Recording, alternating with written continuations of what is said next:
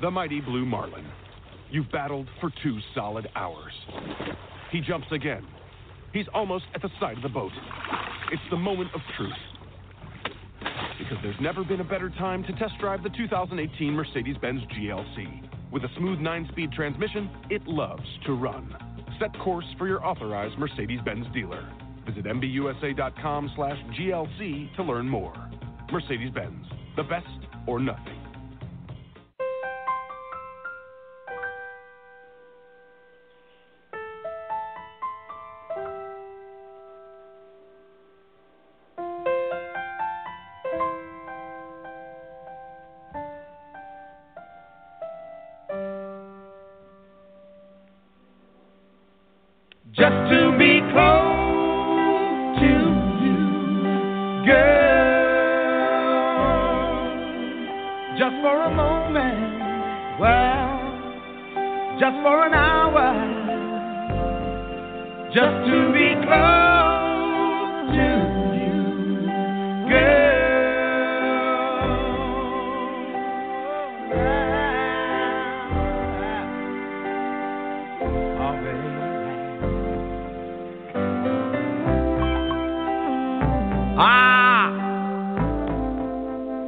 You know I've been through so many changes in my life, girl. Oh, I've been up real high where I thought I didn't need anybody. Ah, and then again I've been down real low where there was no one in my life that needed me.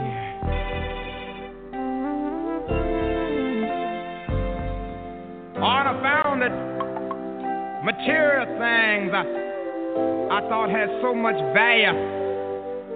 Oh, girl, didn't really have any value at all. that I was a lonely man, a man with no direction, with no purpose, with no one to love and no one to love me for, for me.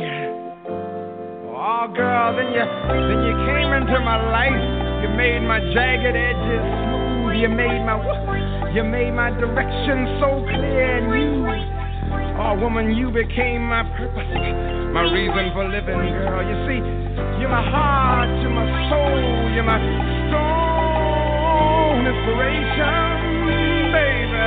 Oh, that's why I'm standing here singing and opening my arms to you. I wanna say, child, why don't you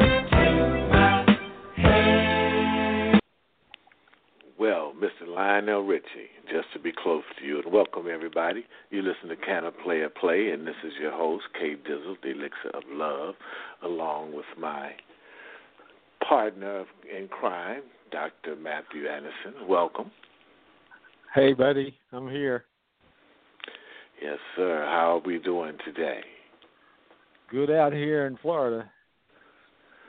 Well, I'm in China, so um, I'm somewhere else too today.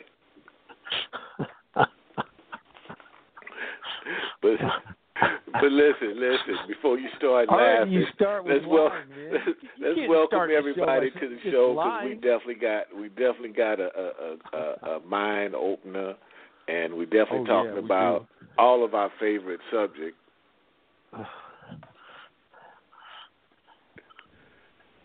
You there? So yeah, I'm he here. can't So breathe when he talks about it. He can stop breathing. oh no. This is a good. This is a good subject. This is really. Uh, uh, Miss Delacroix, I hope I'm pronouncing your name correctly. Are you with us? I am. Thank you so much for having me. Uh, Welcome, to welcome. the show. We're we gotta to get have you. put, gotta get Matthew quit laughing over there because we're talking about his favorite subject today. Well, you know, when you talk about sex, you have to get past the giggles first. Oh, okay. Well, I knew hope, he was going to set me I- up for I- that I because hope I so. was So looking maybe- at that line. Hopefully, you can tell him something else to do uh, other than you know Other than giggle. other than his hand. But He Well, told you me. know, he told me this a- week, Nicole. He was going to get me back for. I set him up last week. He's he's already working on it. Nicole, it's really good to have you here. You got some great stuff we're going to talk about. I'm very interested in everything you got here. Well, thank you. it looks like some really, really thoughtful work you've been doing here. Well, you know, uh, my my book that I wrote may have been a little bit on the cheeky and funny side, but as you've as you've been prone to, when you talk about sex, people giggle. So I find that laughter is the best way to get people to relax a little bit and actually have a discussion.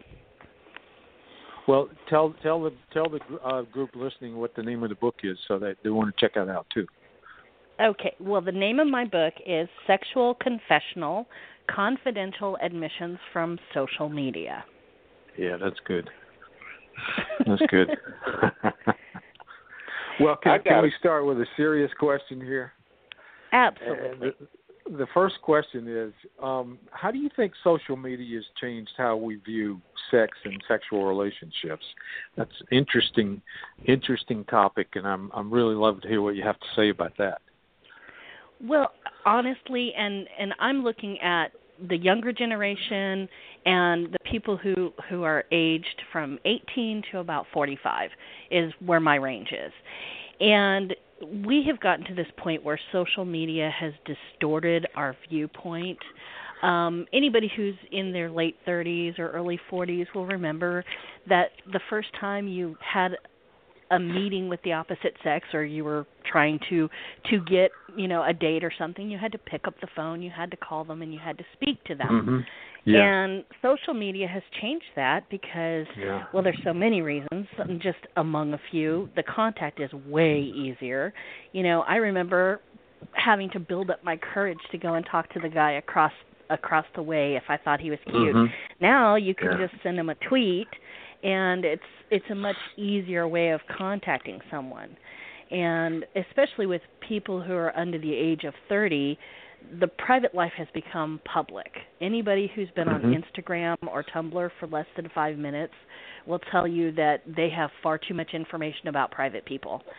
Um and i'm sure every one of us has come across at least one of those lesson posts from a teacher trying to show their students that once you put something on the internet, it's there for life. It does oh, not yeah. go away no matter how much you try to get mm-hmm. away with it. And I yeah. work in IT, and I can tell you, if you put something on the internet, I don't care how many times you del- you delete it. I promise you, there's a copy out there. yeah, I believe you. I believe you. So I think that we've gotten to this point where we're almost numb to that anticipation of meeting someone face to face because social media has made it so easy to be friends with people halfway mm-hmm. around the world. I mean, oh yeah. If you remember growing up, you know, before the internet, you know, I'm probably dating myself here, but growing up before the internet, well, I know we can't internet ask as we know question, it. Right? I, I see you that can we ask, cannot but I won't ask answer. you that question. you can ask all you want, but that's the one question I will not answer. okay. like I say in my book, I'm 29 until I tell you otherwise. But so I'm I sorry, I interrupted you. I, I apologize. No, that's quite all right. That's it's conversation. It's supposed to be interrupted.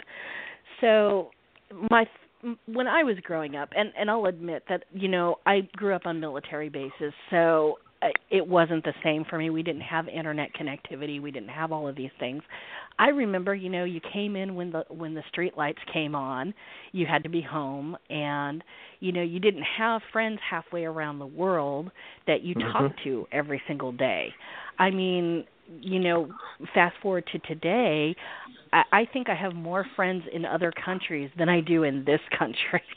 Wow. and I talk to them more often than I do the people that are closest to me physically simply because it's easier to talk to them. I keep very odd nocturnal hours, so it's easier for me to talk to my friends who live in London or my friends wow. who live in phone, Japan. How many phone numbers do you remember, Nicole?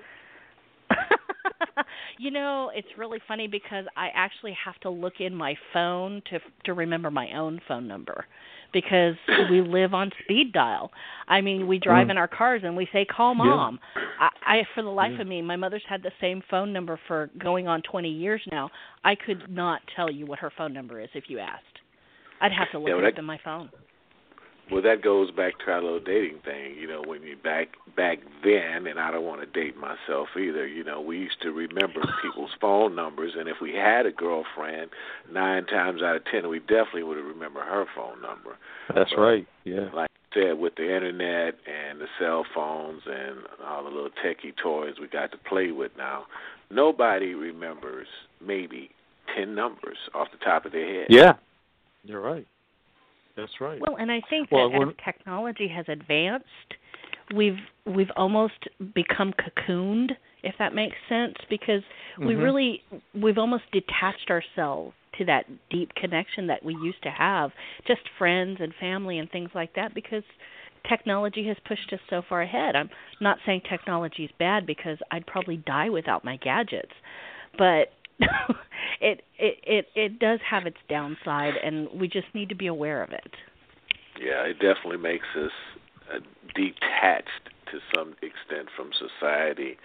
But Nicole, tell me, what is your your your thoughts on uh, what it says uh, sharing intimate thoughts with virtual strangers? You think it's easier for people to do that than with someone they know?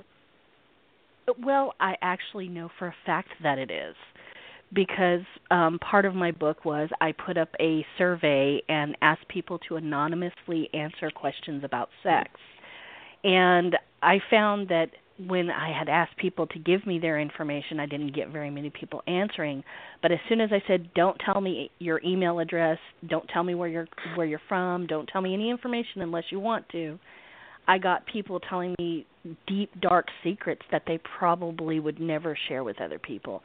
And I think that in my opinion, and it's just an opinion, that when I gave people a mask to hide behind so people couldn't see their face, it was so much easier to divulge all that information. It's Mhm. almost Yeah. it was almost like going to the confessional where the priest never Yeah. sees your face. You could tell Mhm. him anything and he'd give you your absolution and you walk out and nobody knows Right. it was you. Exactly. So it was kind of the same thought. Mhm. So they could be disturbed as they want to be, and it don't matter. and they are very disturbed. Just so you know, they are very, very disturbed. They were these days. oh, there are so many disturbing thoughts that float around out there. You'd be surprised. There were things So- that I had to actually look up, and when I did, I went, "Oh, goodness." Mhm. So Matthew, that means you have to change your name to protect the innocent.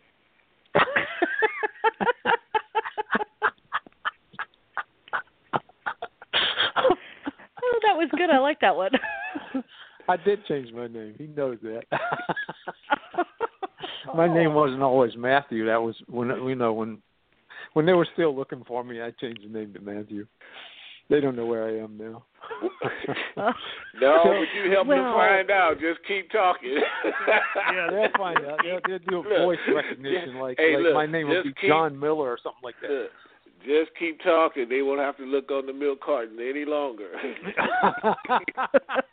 That's funny. Nicole, you got this thing here that says, "Does sex really sell?" I'm really interested in that. You know, it's really funny because if you just say that to any any person, if I said to you sex sells, you would say yes, it does because every commercial that you see with uh, within the last 25 30 years has some degree of sex or sensuality or plays upon that whole nature in our in our being um, to sell the product that it's selling. The interesting thing is is the reason that that advertisers do it is because we're predisposed to respond to sexual imagery and Mhm. that's one of the reasons why advertisers use sex as a weapon and they have been for over a 100 years. And anybody who's a celebrity, celebutante, or CEO, any of those things, knows that if they've got something that they want to say, or they want the voice to be heard, or they want their brand recognized, all they really have to do is say something provocative, or strip down, or make a suggestive pose. and they're going to get airtime because you know if it bleeds it leads and it's kind of the same thing with sex if it's naked put it on the set the interesting thing is is that science behind it doesn't lie sexy ads do not help brand recall and a lot of people just don't get it they think oh well sex sells so if i want to sell my product i'm going to put a sexy girl or a sexy guy with it and it's going to sell and the truth is is think back on some of the the sexiest commercials that are out there, and I use these as an example because they're the ones that I remember the most. Hardee's, they sell fast food. They sell hamburgers. Their commercials are famous because they have these beautiful men and women eating these humongous hamburgers in a very suggestive way. The interesting thing is is when they showed the same commercial taking out all the brand recognition and just showed them to regular consumers that had seen these commercials many times before, they could not tell the researchers what Mhm. company it was for. Yeah. They had no Yeah. idea. They knew it was fast food, but it, there was no brand recall.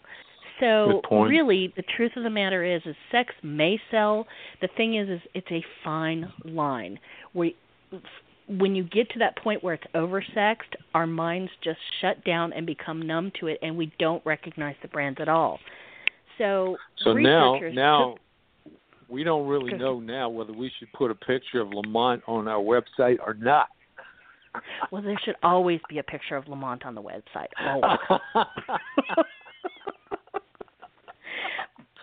There should but always the fun be, thing right? is when you look at like the Super Bowl ads, and the interesting Uh-huh. thing that I found about those is the researchers looked at those, and only 30% of those ads contain sexy images or those double entendres, and they were rated lower than the more family-friendly ones um, by a full 30%. So the truth of the matter is is I think that the American consumer and internationally of course, but this was an American study so I can only quote for Americans. It it really doesn't sell. We're overloaded with the sexual imagery imagery. Mhm. We get it. You've got a sexy girl in your ad or you've got a sexy gentleman in your ad. We don't care anymore my favorite commercial and I, and you probably love this commercial too is the Volkswagen ad where the little kid is dressed like Darth Vader and his dad turns the car on from the house and the kid thinks he starts the Yeah. car. It's adorable. Yeah. Uh-huh. And it has no sex in it and everybody remembers that it was a Volkswagen ad, not just a car ad, just a Volkswagen ad. And it made it's sense. A, yeah. And you see that ads are starting to turn the tide. They're dropping that sex imagery and they're starting to go with funny or creative or even wholesome and family friendly ads because they're starting to Mhm. realize that sex really doesn't sell. Nicole, I have a question too. I mean, a question, twofold question, and partly an observation too. Because I was going to ask too, um, in your opinion, how sex and television film contributed to the current view of sex and relationships. And I was talking to some of my friends the other day, and we happened to observe. Um, actually, I was watching cartoons. I watched Family Guy and American Dad because I like their writers and um, you know we were noticing all this homosexual activity in cartoons. Even though this was a gay cartoon, I mean an adult cartoon, but we've been seeing it more and more in uh, television ads and commercials that we didn't see in the past. And I mean, how, and you're how is that? absolutely right. And how I do you feel about I, that? Well, I personally, I, I, I tend to not judge people by by whatever their their sexual status is. I look at it. My philosophy is it's not in my bed, so it's not my business. But I understand exactly what you're saying. I happen to enjoy watching Family Guy and American Dad myself, and they're very funny. Um, but the truth is, is I you you go back and I and I compare like TV shows from the 50s and the 60s to television shows now. There were things like you had the early days of television where the the censor boards ruled with an iron fist. They didn't even share beds. There was no words that ever led to sex. You couldn't even say the word pregnancy. Everybody remembers when I Love Lucy, she was pregnant and they couldn't say that she was pregnant.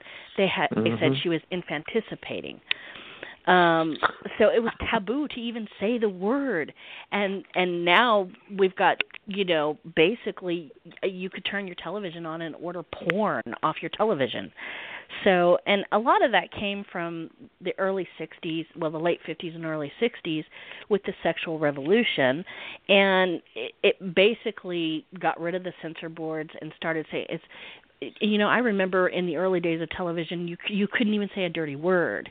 I mean, it was a big thing in Gone with the Wind when you know the last line of the movie is, you know, I don't give a damn. You can't even say the word, you know, damn. And now, you know, you can watch regular cable television uh, and not just not just like network television, but even just cable television, even before seven o'clock you can you can definitely hear four letter curse words or what we would consider curse words and it's almost commonplace now.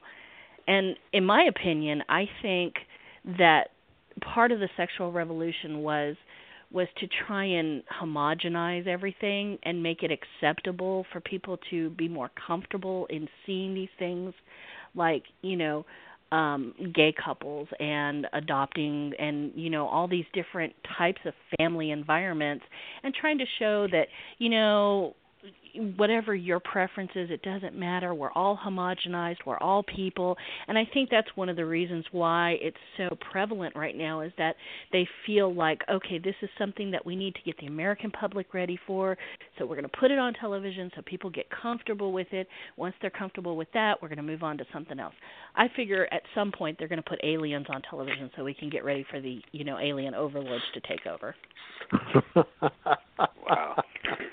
That's good. So, I, so, they, I, so they, uh, pre- I- they prepping us for all this stuff to come, huh? Well, I gotta get, well, get ready you, for it. Exactly. If you look back, you look at television, it's almost like a timeline of things that they're trying to get you ready for. You look at the early 50s and you started seeing um stronger women characters which led the way for the 60s for the sexual revolution. Then you started seeing women in the workplace, which was part of the women's movement and feminism to get women out there and put them forefront. I mean, Mary Tyler Moore show first you know the first woman who was single and had a job you know and it moved on from there then you you get to the 70s and the 80s and you start seeing different dynamics in families where both the mom and dad work or just the mom works and the dad stays home you've got different dynamics and i think i think television is trying to reflect those issues Uh-oh. that we see and trying to homogenize them so we accept them and put them in a Well, more it's a palatable format Here, It's a co- here, here, come, here, here come the here come the new mom, John and Tom. yeah. That's no, those are dads. oh, okay. Two dads, John and Tom. I think that well, this and they've whole already had a issue show about like that with two dads yeah, that's right. I, I think that this whole issue about what what drives the media, particularly in the subject of sexuality, although we could talk about any other issue, but particularly since we're on that subject tonight, um, about does the media? What's your thought, Nicole? About does the media create the topic, or is the public creating the topic, and the media is simply giving back to the public what they seem to want? What What's your opinion about that kind of? I think that's a an ongoing conversation. You know, it it's almost the chicken and the egg there because I'm not sure which one comes first. Um I I think that there are a lot of people writers will identify things in in, you know, in their environment that they think need to be addressed. Um and for the most part I think that the media drives a lot of the issues because they tend to make them a lot bigger than they need to be. Um, I think a lot of it comes from from the news, the media, and what the people who are writing for televisions they want to address because that's their platform.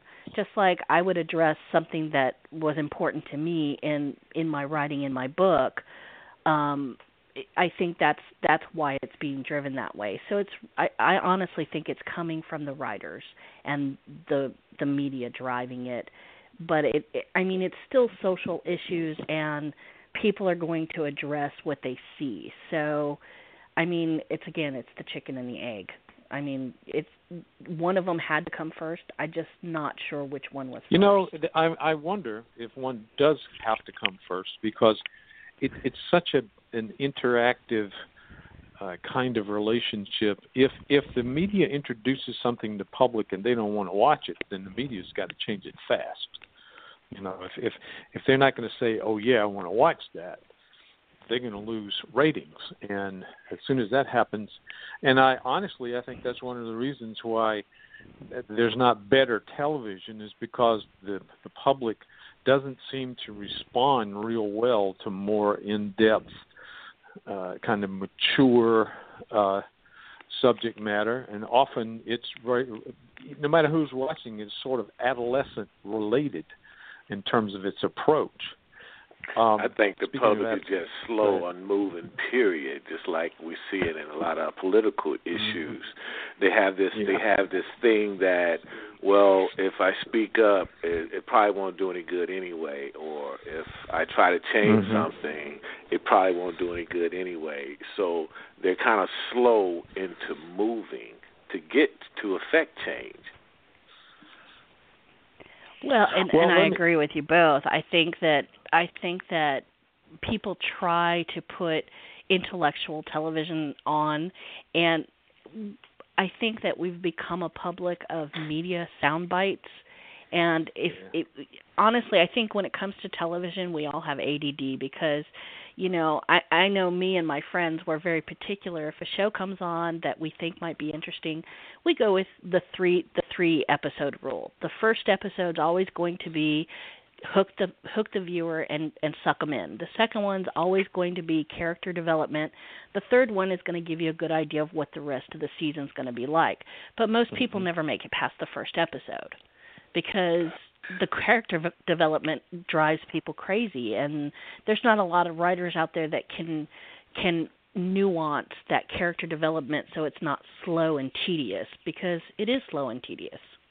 That's a good point. That's a good point. You, can we talk a moment about uh, sex education in schools? I, I'm interested in, and I know that you've made some comments and about that, and you've been comparing uh, the European sensibility to that to the American, and I think we have all kinds of confusion in America about how much we should tell our children about sex and where they should be told. Should it be told in the home by the parents? Should it be told by teachers in school? Um, can you can you comment a little bit about that, Nicole? Oh, I could comment for hours on that, I'll try to be brief. I will say this. No, no, you, I, we want more than the soundbite here on this one. This, oh yes, no, I, I will definitely. I try to give a very concise um, summary of of what I think. Um, and and to understand my point of view, I have to I have to point out that my mother is German. She was born and raised in Germany. She came to this country after marrying my father, who was in the military. She didn't speak a word of English when she got here. She taught herself how to speak English. She's an amazing woman, and I love her to death. So, the thing that I love most about my mother is that she has that European sensibility when it comes to difficult topics and not just sex. Um, in my opinion, there are three topics that that and I'm and I'm in the South, so I, I am a Southerner. So there are three topics you never talk about, and that's politics, religion, and sex. And those are the three topics that my mother loves to talk about. So I never had that problem. she was very vocal about those things. She feels that there is no topic too big or too small that you shouldn't discuss with someone, especially when you care about them, because that's that's where you should feel safe. So, to, in my opinion, I remember my mother sat me down and told me about the birds and the bees in more detail than any child should ever have to hear from their mother. Um, and I How remember old when you I was, heard that story? I was ten. And a lot of people when when I started asking my friends about it, I said, "Well, you know, when did you know?" And they were like, "I I think I was 14 and you you knew when you were 10?" I was like, "Yeah. Uh oh, why is that too soon?" and they were like, "Yeah, they don't even teach sex sex ed until you get to like the ninth or tenth grade, which would be around age 14 or 15." Well, when I started Matthew, looking at this, Matthew, especially Matthew wanted to know how you were when you heard the story, and I want to know what the story was.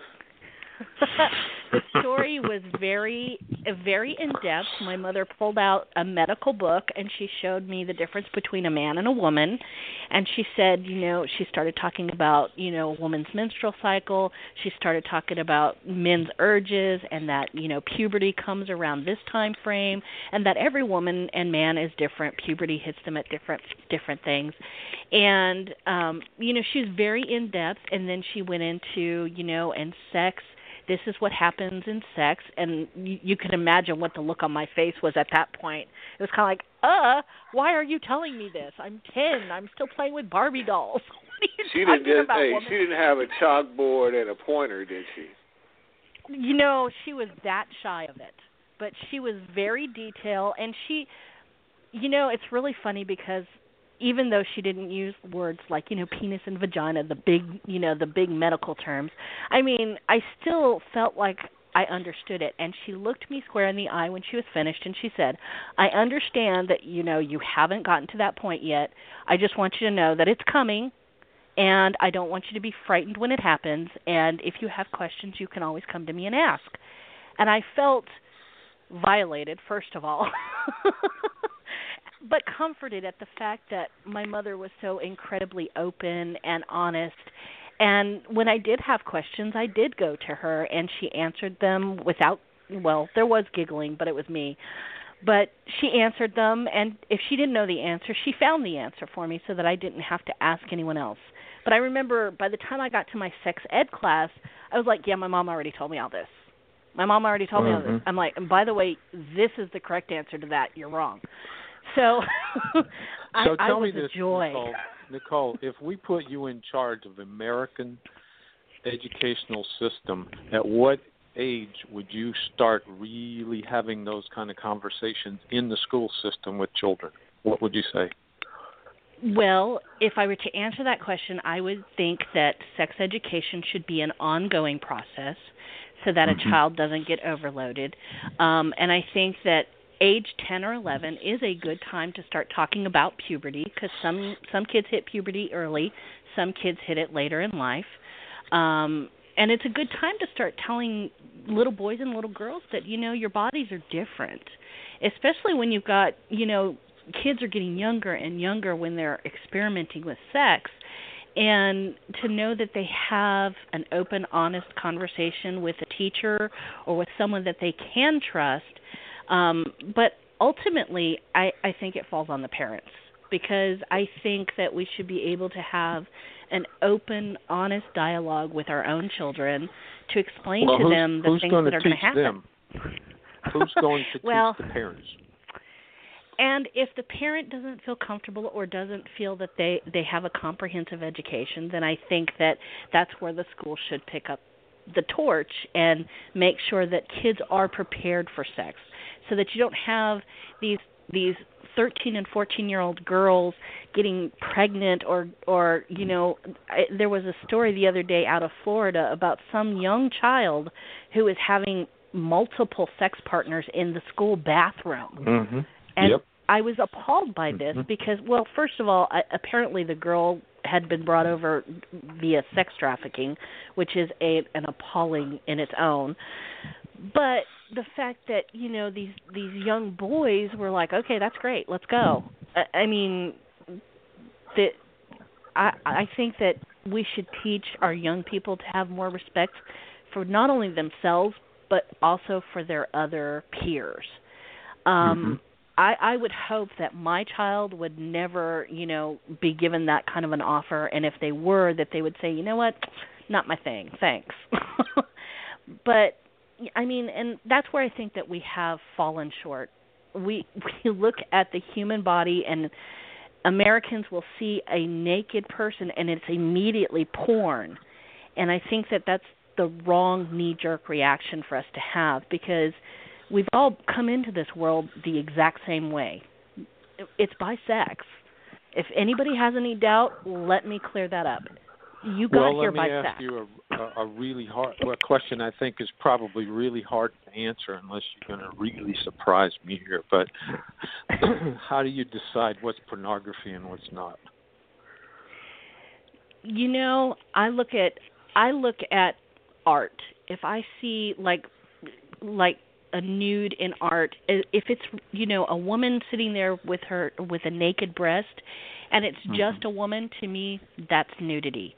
There's there is a difference between nudity and pornography. I think mm-hmm. that when you look at a picture and it's just someone who's nude, that's that's fine. There's no problem with that. We all have naked bodies. We've all seen them when it becomes pornography is when it depicts a sexual act or gives you the impression that there's a sexual act going on. And it, that seems like a little bit of a vague way of answering the question that but was an you know excellent way of answering the question. I couldn't answer that you know, better myself.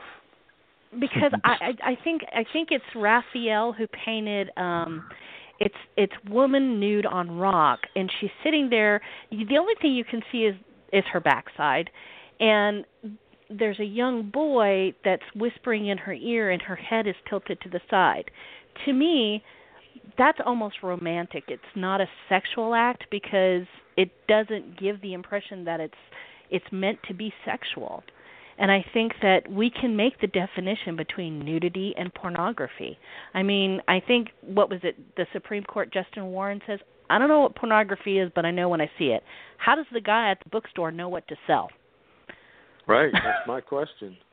That's a hard. And I, I, I think I think your answer was was good. I agree with with uh, what's his name on the other side of the line. I'm kidding. I, I, you know, I, it's uh, amazing because you can go through Beverly Hills and you can look at a lot of these big uh, um, multi-million dollar homes, and you look at a lot of the artworks, a lot of the statues that they have out in front, and and they're all nude statues. Exactly, and it's considered fine art, no less. And yeah. why shouldn't why shouldn't we look at the body that God designed and not say it's art?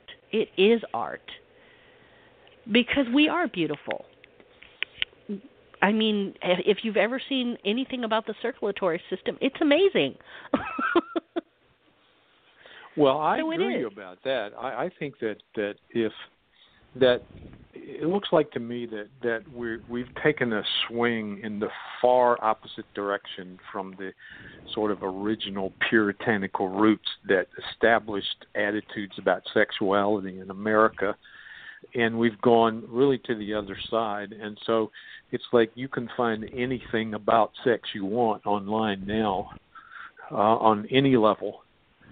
And i'm wondering if once we that we may get tired of that at some point and begin to drift back towards a balanced attitude, uh, a sense of art about the body, a sense of sacredness, a sense of, uh, as you said, it, it's a creation that is magnificent on every level. Absolutely. And, um, how, how many you thinking un- of how just do you unring a bell, Matthew? How do you unring a bell? Seem like I see a lot of damage has already been done. Seem like our children have been exposed to too much too quick. Now, see, I have a perfect anecdote for this. When I was 16, my mother took me to Germany for the first time. I'd never been out of the country before because her mother was passing away and she wanted me to meet my grandmother before she died. When I landed in Frankfurt, I was aghast when I saw that there was literally naked women in photographs all over the airport and I was freaking out. And my mother turned to me and she said, "What is wrong with you?" And I'm like, "Mom, all this pornography." She's like, "That's not pornography. It's just nudity. What's wrong with you?" The truth of the matter is is that my sensibilities were so heightened that if I saw any any picture that had any nudity in it, I immediately equated it to to pornography. Once I got past the fact that it wasn't pornography, I was comfortable with it. I'm I'm people walking around on nude beaches don't bother me because it's just nudity. It's once well, we Lamont, get I, past I think that. the answer the answer to Lamont's question might be talking to us right now, and that is Nicole is telling us that that she was introduced to sexuality early on with far more information than she really wanted, and then went through all these kind of developments. But now we're talking to a person who thinks very deeply and about the subject, and to me, it sounds like a really highly productive way. So I'm thinking if we go too far to one side, we can come back. And, and yes, you're exactly right, Lamont. Some damage gets done in the process. I know that there are kids who, you know, you know, a lot of them are going to come in and talk to me for years. Well, yeah, the early, the early, the early pregnancies, the STDs, and stuff like that, because yeah, they absolutely. they didn't get uh, the mm-hmm. uh, proper information, or should I say, they were taught mm-hmm. misinformation. Yes.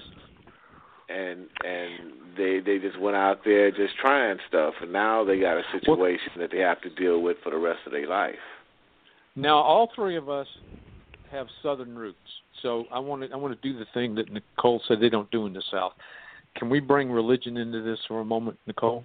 Absolutely, I have no problem okay. with that. Okay, I thought you'd say yes. Um, my question is is this: It's pretty. It's hard for me to, to exactly say it the way I want to, but I, I'm thinking that when when Lamont said just a moment ago about misinformation, uh, I'm not of the impression that in in general religion in this country makes much of a helpful contribution to this conversation. I'd really like to hear your opinion about that. Well, I happen to agree with you on that particular point. I don't think that for this particular subject that religion adds to the discussion. However, I will say this.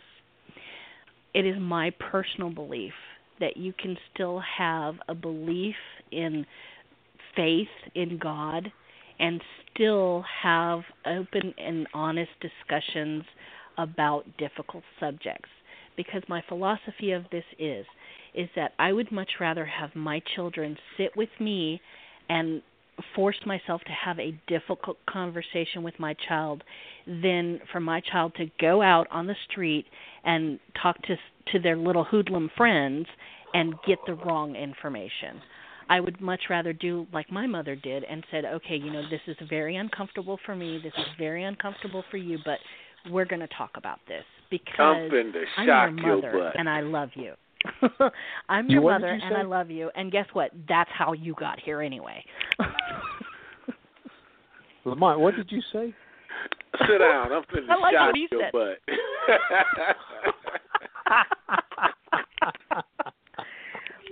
but I think, That's I think about that it it's Texas. okay to have both. It's okay to have religion, and uh, and actually, my mother's response to it was perfect because I asked, you know, I asked the same question. I mean, I grew up, I grew up Catholic. I know, scary, right? Mm-hmm. no, that's what I figured yeah. with a name like Delacroix. I figured it probably was Catholic. So. Oh yes, oh yes. There's the whole Catholic there, and of course, you know, I went to an all-girls school too, so that was even more fun for me. But Well- my mother, when I asked her, I said, "But mom, doesn't the Bible say that that that it's wrong?" And she said, "She said, you know, sweetie." The Bible is a great book, and you should take everything that you can from it. But you also have to remember that that book was written two thousand years ago, and things have changed. Wow. Well, depending on Well, your mother was a who- pretty hey, liberated thinker there. I, she was she was pretty encouraged. She's still alive. Oh yes, she is, and she's God still bless just her. as liberal. God bless her. She's she's a very liberated thinking person. I I I think that's great that she was she had such wonderful things that she shared with you. I I really think that you know this whole attitude about sex combined with the paternalistic attitude that goes on in, in in Catholicism is you know why all this stuff about sex with little children and boys and things has been going on has been hidden so much is they don't want to look bad and wrong but in addition to it sex is not something that's supposed to be part of the process and from a point of view of Eastern religions, Hinduism, for example, sexuality is can be a, a powerful tool for spiritual development, even a path. And so, Uh, I think it's a good thing that we're starting to have a kind of a cross pollination of conversation between religions now, especially. I, I didn't grow up Catholic. I grew up Southern Baptist, so you know, that's that's I pretty experienced intense. them. I experienced well, that's okay. You both. can be in my support group. You both of them. I Yeah. experienced You them both when I first when I first moved to California. The first school I went to was a Catholic school. Wow. Yeah. So boy, well, and I have to say this much. one. I think that I think religion should be about should be about the spirit. But everything outside of the spirit should fall under a different category because it shouldn't it shouldn't determine the the things that we that we believe about sex or technology because those things didn't really have the same impact during the time of the Bible. So I think that I think parents should be a little bit more open and liberated in talking about sex because I mean honestly look at where we are now from not talking about it. Well, I guess we through talking about the Bible because if we weren't, I'd say we're we we're in some sad times, boy. We want to go back to that one and think about where we are today. That's true, but again, you know, it goes back to that whole you need to embrace the spirit of the Bible, so to speak, and you know, it's I mean, it, That's it why goes I'm back scared. To that I've whole, been you know, we embracing the can't spirit. do Leviticus anymore. Because we can't do Leviticus because you know I I I don't want to stone my brother at the at the castle gates and and you know I re- I really just don't think that I'm going to sell my daughter into prostitution. I just mm, you know some of those things are outdated and we need to realize that. Oh, well, I think you make a good point, and I, I think though that I think when we talk about sex, and and one of the things that I've I've said to a lot of couples that I've worked with over the years, and particularly these days, since I have such a major focus on romantic relationships, is that when two people have sex, I'm encouraging the single people in particular that I work with to spend time really getting to know in depth the other person emotionally so that by the time they get naked physically, there's the possibility of real intimacy. Otherwise, what happens is when it's sex and people don't really know each other, it's more like mutual masturbation. You know, I'm using my body, your body to get off, and you use my body to get off, and it doesn't. It it never takes a couple any place. Whereas sexuality, when you have love and intimacy involved, can be an incredibly spiritual experience. See, and I totally agree said with that- you there because Well, I, I I mean, for me, it's you know I, I'm picky about what shoes I wear. I'm going to be that much more picky about you know getting naked in front of somebody. But I and and you know I can I can only imagine the emptiness somebody would feel after having sex with someone and that person never wanting to see them again. That that would leave somebody feeling so empty and so shallow and I personally don't want to feel that way. I would hope that my children don't want to feel that way, and I don't well, think, I think I'd want to be an- around I anybody that wants you, to feel like think, that. And I think um, so. So in terms of using the internet and this these easier ways we have of beginning to have connection to other people. Um, can you do you have thoughts about uh, internet dating and and how it relates to sexuality and connection to other people? Oh, Or did I just asked another really big question? she, she she hesitated Yeah, and I'm not scared she said, questions. "Oh." I'm really not. Well, and I th- I think we're Which kind of in uncharted book do you wanna territory. visit? You, what? I'm sorry. Well, I, I, it is a big question, but I'm not scared of those. So I, I Okay. the thing is, is that the thing that I have found, especially, and, uh, and you know, and I've I've made a point. I I've got a presence in social media mostly because my book revolves around social media. So, and I do talk to m- the people that I know on Twitter and Facebook and things like that. And it's interesting that I, I you have these in-person meetings with virtual strangers and you know the things like catfishing and cyber stalking they're so prevalent and you know i think that there's scripted conversations and Catfish. you've got predators cat, they catfishing, Nicole. I'm sorry. What's catfish? What's that? catfishing is where like say say um you're you're a, a a gentleman and you're looking for a female companion and like say you put your you put yourself on a dating site and you you get matched with someone that you think is a perfect match with you and then you start talking to that person and getting to know that person and when you finally try to meet that person you find out that the whole time you've been talking to a dude so that's called that's, That's called what catfishing catfishing. is. yeah You made his Now, day, to a Nicole. He's going to laugh about that for a whole week. He's going to be No, on I've that never one. heard that term. degree. I've never heard that before. well, there's a whole show about it on MTV. It's hilarious. And to a lesser degree, you get you get people who try to be something that they're not online. Um, like you know, they'll they'll use perfect example. Dating sites are like so ripe for this. You look at a person's picture. I've actually I, I've been on Match.com before, um, and and it was mostly for research purposes. I was not looking for a date. It was interesting because I would see these Okay, pictures of these guys. I would see these pictures of these guys that were matched with me, and I would start talking to them, and and I'd be like, "Well, that's a really nice picture of you. Like you were hiking or something. Do you hike a lot?" And they'll be like, "Oh, that was from ten years ago." I'm like, oh, "Okay, well, that's what you looked like ten years ago, but why did you use that picture?" So that's Why not also just take a a minor selfie? version of catfishing, right? It is, and, and a yeah, lot of people to, do that. And to it's because we're- misrepresent yourself and get someone interested, and then Exactly. they find out and they're let down. I don't know why Exactly. catfish get blamed on that one, but Well, because they're kind of a letdown sometimes. Because you know, I I think it has more to do with the fact that catfish are bottom feeders.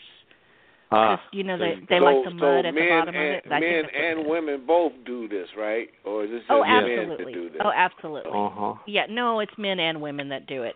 I mean, the the truth of the matter is is that when we take a picture of ourselves, we don't you know, it's why it's why we have filters because we're so obsessed with what we look like because that's what matters in in this world is what you look like. That's why you know I love when when I do radio interviews and everything like that because if somebody saw me right now they'd be like, "Whoa." I, I mean, I've got my hair in the pebbles ponytail. I'm wearing my glasses so I can see. I think I'm wearing yoga pants and I'm wearing my pajamas because it's great. It's great to be able to do your job in your pajamas. But in a video interview, of course, you know, full hair and makeup, and you know, I'm wearing a nice dress. Oh, we got the visual. I'm just trying to figure out uh, uh, yoga pants and, and what else you say? Pajamas. Oh too? yeah, I'm wearing you got, PJs got all and the that pebbles on? ponytail and no makeup, glasses on, and, and I'm okay with that. I have no problem with it. Don't mind. I, I I'm not obsessed with the way I look most of the time, but you know that's that's where we are. We we're obsessed with the way we look. But to get back to your original question, hmm there's there's so many different and I and please excuse some of the things that I'm going to say because unfortunately there's no other way to say it. But you've got teens today that are obsessed with Twitter, Facebook, Instagram, Snapchat and the list just goes on forever. There there's no dating anymore. I mean when you look back at like old movies where you know the guy would say let's go for a soda they went down to the malt shop and had there's none of that anymore what they do is they hook up and young boys will press girls to send them nude photos. If that girl doesn't send it to them, they'll just find another girl that will. They they base their self-worth on how many likes or how many how many comments they get for picture. I mean, there's no search for a deep and meaningful relationship. Kids today, oral sex is a commonplace thing, uh, and and it's to the point where they say, "Oh, well, I've only had oral sex, so I'm still a virgin," or even anal sex, I'm still a virgin. And and Well, to know- me, it's know- like if you're doing a sexual act, you're not a virgin anymore. Well, you know, Bill Bill got us all confused about that. So you know Well, yes, we will blame him for that one. That is definitely his fault. It about the oral stuff. is. I'm not going to blame the other stuff on him, but but I I think that you're making a really good point, and I think it's it's so important for us to encourage young people, but also people of any age, because this whole idea of really making meaningful contact with another person is kind of across the board, no matter what age we are, an incredibly important part of relationship. And one of my favorite poets, David Whyte, who's contemporary, uh, he has this whole piece where he talks about when we truly have meaningful conversation with another person, both of us are changed in the process. And so really making contact with another human being at a at a depth is a I don't I hate to use the word transforming because it's thrown around so much, but it is highly meaningful and gives us something as well as what we're giving to others. And when we bring that to sex, it takes sexuality to an incredibly different and special kind of space. And I'm glad that people like you are out there thinking about these things and putting this information out because I think it it helps us have a more educated and sensitive view about the subject. Oh, absolutely. And I think just to add to what you were saying is, is I think that that technology has come a long way, and I think that mm-hmm. as adults, it behooves us to keep up with what our kids are doing. Um, oh, yeah. The more involved we are as parents, the more we'll understand and be there for our kids because we have to be. Because if we're not, the predators are.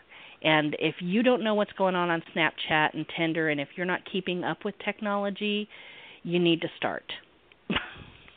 I think that's really good advice. Very that's good excellent, excellent, excellent point. And you find that a lot of a lot of uh, seniors, for some reason, they are afraid of technology. They are not very computer lit as they should be. So it's kind of hard for them to keep track of what their kids are doing, and the kids know that. That's true, and that's it's almost how we used to. I remember when I was hiding things in my diary till my mother figured out how to pick the lock and read it. Um, so, you know, now I have really good passwords on on all my email, so she can't get into that. But you know, my mother is a great example because she is ready for the grandkids because she knows more about computers than I do and I work in IT. She she teaches herself everything cuz she keeps involved and she wants to learn. So, you know, like when I start talking about, "Hey, you know, mom, I'm thinking about getting, you know, a new router to do this." And she'll be like, "What does that do? How does that work?" and then she'll start looking at it and she'll start no you, what you need to do is buy this and she started telling me what i need to buy and she's she's way ahead of me when it comes to Tinder and Snapchat and all of that. I'm like, ugh, that's just too much. It's too much. But you know, again, it goes back to if you're involved with your kids and your kids know that you are there for them, you should always be that safe haven for them, no matter what, regardless of what it is. Because if your child is in trouble emotionally, spiritually, or physically, you should be the one person that they could always come to. And you know no matter how old i get i know my mother's there for me. I could call her at the drop of a hat and she's there. Well that's a sign of a really beautiful relationship between a mother and a daughter. That's that's great testimony to her. Absolutely. As long as she doesn't talk about sex anymore. You know, she'll just tell you what program to turn to and you can watch it well, you know, I've I've had enough therapy for that. I don't want to go through therapy for it again. we'll just turn we'll just turn on American Dad or Family Guy. There you go. but I think that, you know, we have to be open to to speaking about provocative things and you know, I would much rather have a difficult conversation with my child than to have that difficult conversation with the police officer that's just arrested them. That is so well, that's a well, good point. I think that's that's great. Oh, great. Hey, well, let me jump in here, guys. Nicole, we're down to the last minute and a half of the show, but before we go, will you please tell our listeners where they can go get your book and your contact information? Absolutely. Again, the book is called Sexual Confessional Confidential Admissions from Social Media. And yes, it is a very cheeky, funny look at sex, but it is got some pearls of wisdom in there. It is available on any of the online booksellers, Amazon.com, Barnes and Noble. You can get a copy both paperback and ebook. And right now it's on sale in the Kindle store. And you can get all my social media off of my website, which is www.nicole-delacroix.com. Fantastic. Nicole, it's been a joy talking to you. Thank you so Well- much for being here today. Well, I thank you both for having me. It's been such a wonderful conversation. And anytime you guys want me back, just give me a ring. Absolutely, absolutely. We, and we're definitely going to do that because I know we should. We got some other listeners out there that you need to tell never, never, never to touch themselves. now, I'm an advocate for self love because if you don't love yourself, how can you love other people? And that's what you call safe sex. I got it. That is right. You can't get a disease from that, but you can go blind. I'll be talking about Matthew's extra thick glasses. well, that's okay. He loves himself. You guys have a wonderful About two years of therapy right there. Ooh. Ooh.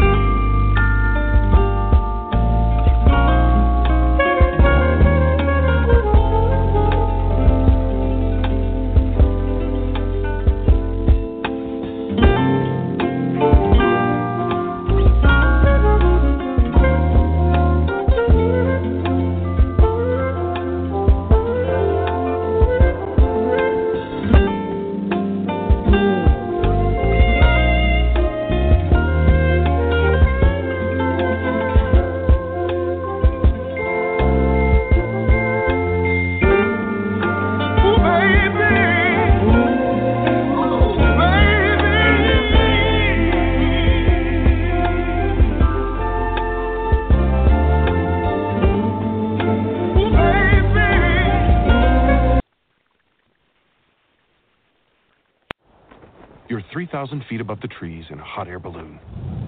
Your significant other gets down on one knee and pulls out a box containing a ring. You realize that this is the magic moment you've been looking forward to. Because there's never been a better time to test drive the 2018 CLA Coupe at your authorized Mercedes Benz dealer. With its sleek silhouette, unrivaled performance, and technology, the CLA is your dream ride. Visit MBUSA.com slash CLA to learn more. Mercedes Benz, the best or nothing. The mighty Blue Marlin. You've battled for two solid hours. He jumps again. He's almost at the side of the boat. It's the moment of truth. Because there's never been a better time to test drive the 2018 Mercedes Benz GLC. With a smooth 9 speed transmission, it loves to run. Set course for your authorized Mercedes Benz dealer. Visit MBUSA.com slash GLC to learn more. Mercedes Benz, the best or nothing.